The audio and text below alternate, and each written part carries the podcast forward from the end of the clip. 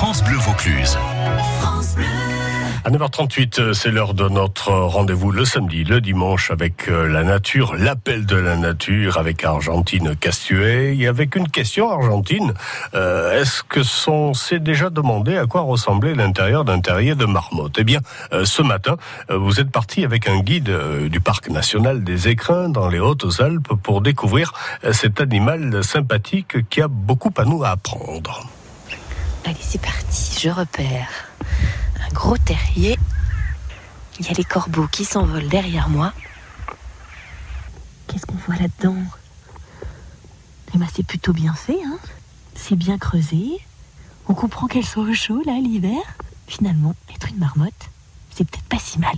Aujourd'hui, je suis avec Rodolphe Papé, technicien patrimoine au Parc national des Écrins. Armé de jumelles et d'un télémètre, nous sommes partis au lever du soleil pour compter les marmottes du plateau de Prapic.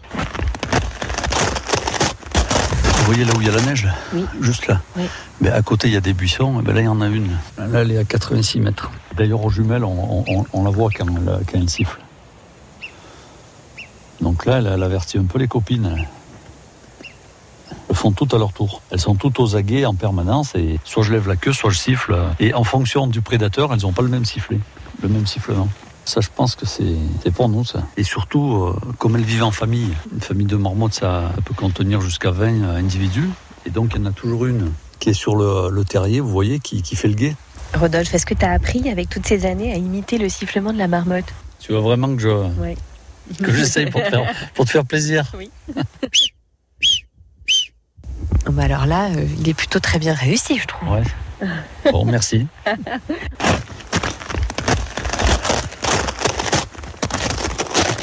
Oh, là, on a une famille. Ouais, c'est ça. Là, on en a quatre. Elles ont à peu près toute la même taille. Donc, c'est peut-être les, les marmottons de l'année dernière. Bah, Il y en a deux qui arrêtent pas de jouer, elles se courent après. Elles jouent, euh, oui, c'est un animal très social. C'est un peu comme les suricates. Elles sont toujours en train de se, de se monter dessus. Et puis après, vous avez tous les comportements agonistiques, parce que ça défend son, euh, elles défendent leur territoire.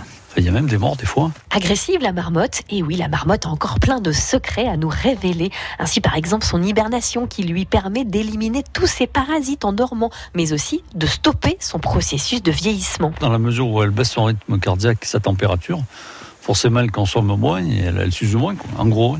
Dès qu'on fait la sieste ou dès qu'on dort, c'est à ce moment-là que l'organisme lutte contre, euh, ben, contre le virus ou la bactérie.